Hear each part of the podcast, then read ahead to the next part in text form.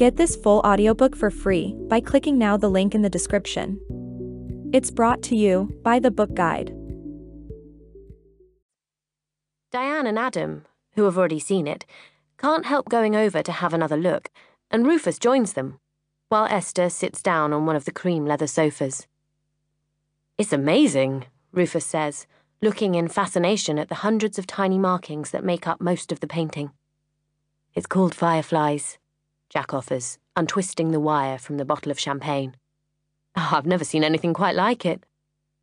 Grace painted it, Diane tells him. Can you believe it?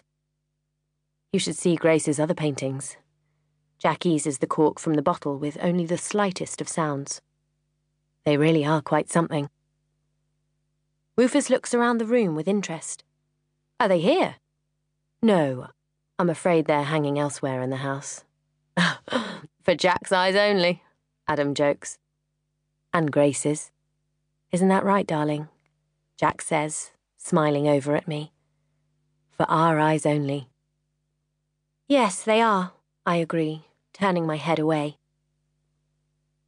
We join Esther on the sofa, and Diane exclaims in pleasure as Jack pours the champagne into tall glasses. She looks across at me. Are you feeling better now? she asks.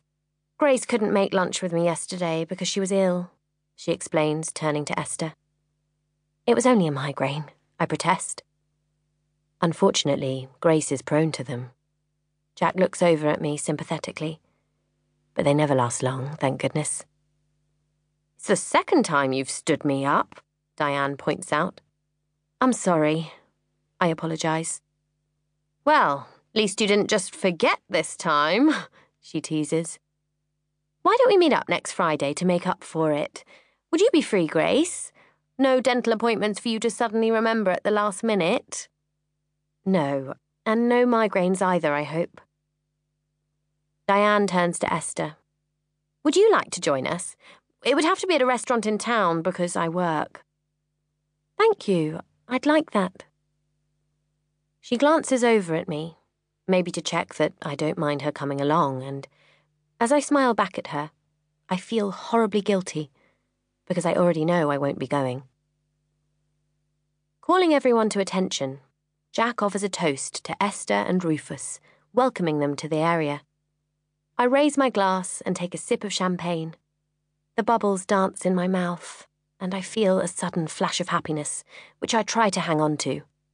But it disappears as quickly as it came.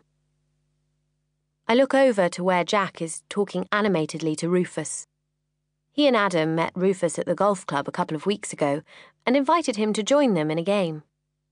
On finding Rufus to be an excellent golfer, but not quite excellent enough to beat him, Jack invited him and Esther around for dinner. Watching them together, it's obvious that Jack is out to impress Rufus, which means it's important I win Esther round. But it won't be easy. Whereas Diane is simply admiring, Esther seems more complicated. Excusing myself, I go through to the kitchen to fetch the canapé I made earlier and to put the last touches to the dinner.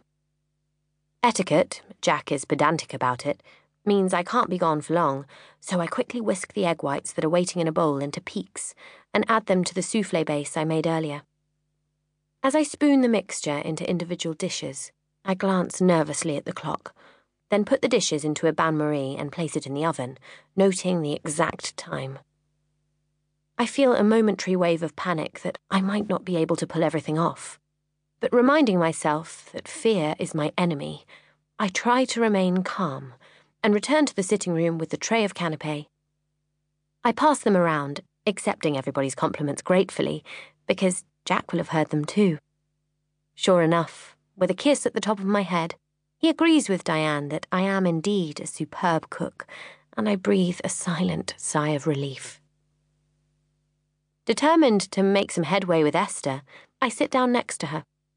Seeing this, Jack relieves me of the canapé.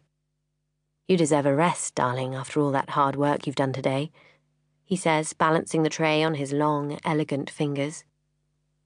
It wasn't hard work at all, I protest, which is a lie, and Jack knows it because he chose the menu. I begin to ask Esther all the right questions. if she's settled into the area, if she was sorry to leave Kent behind, if her two children have settled into their new school.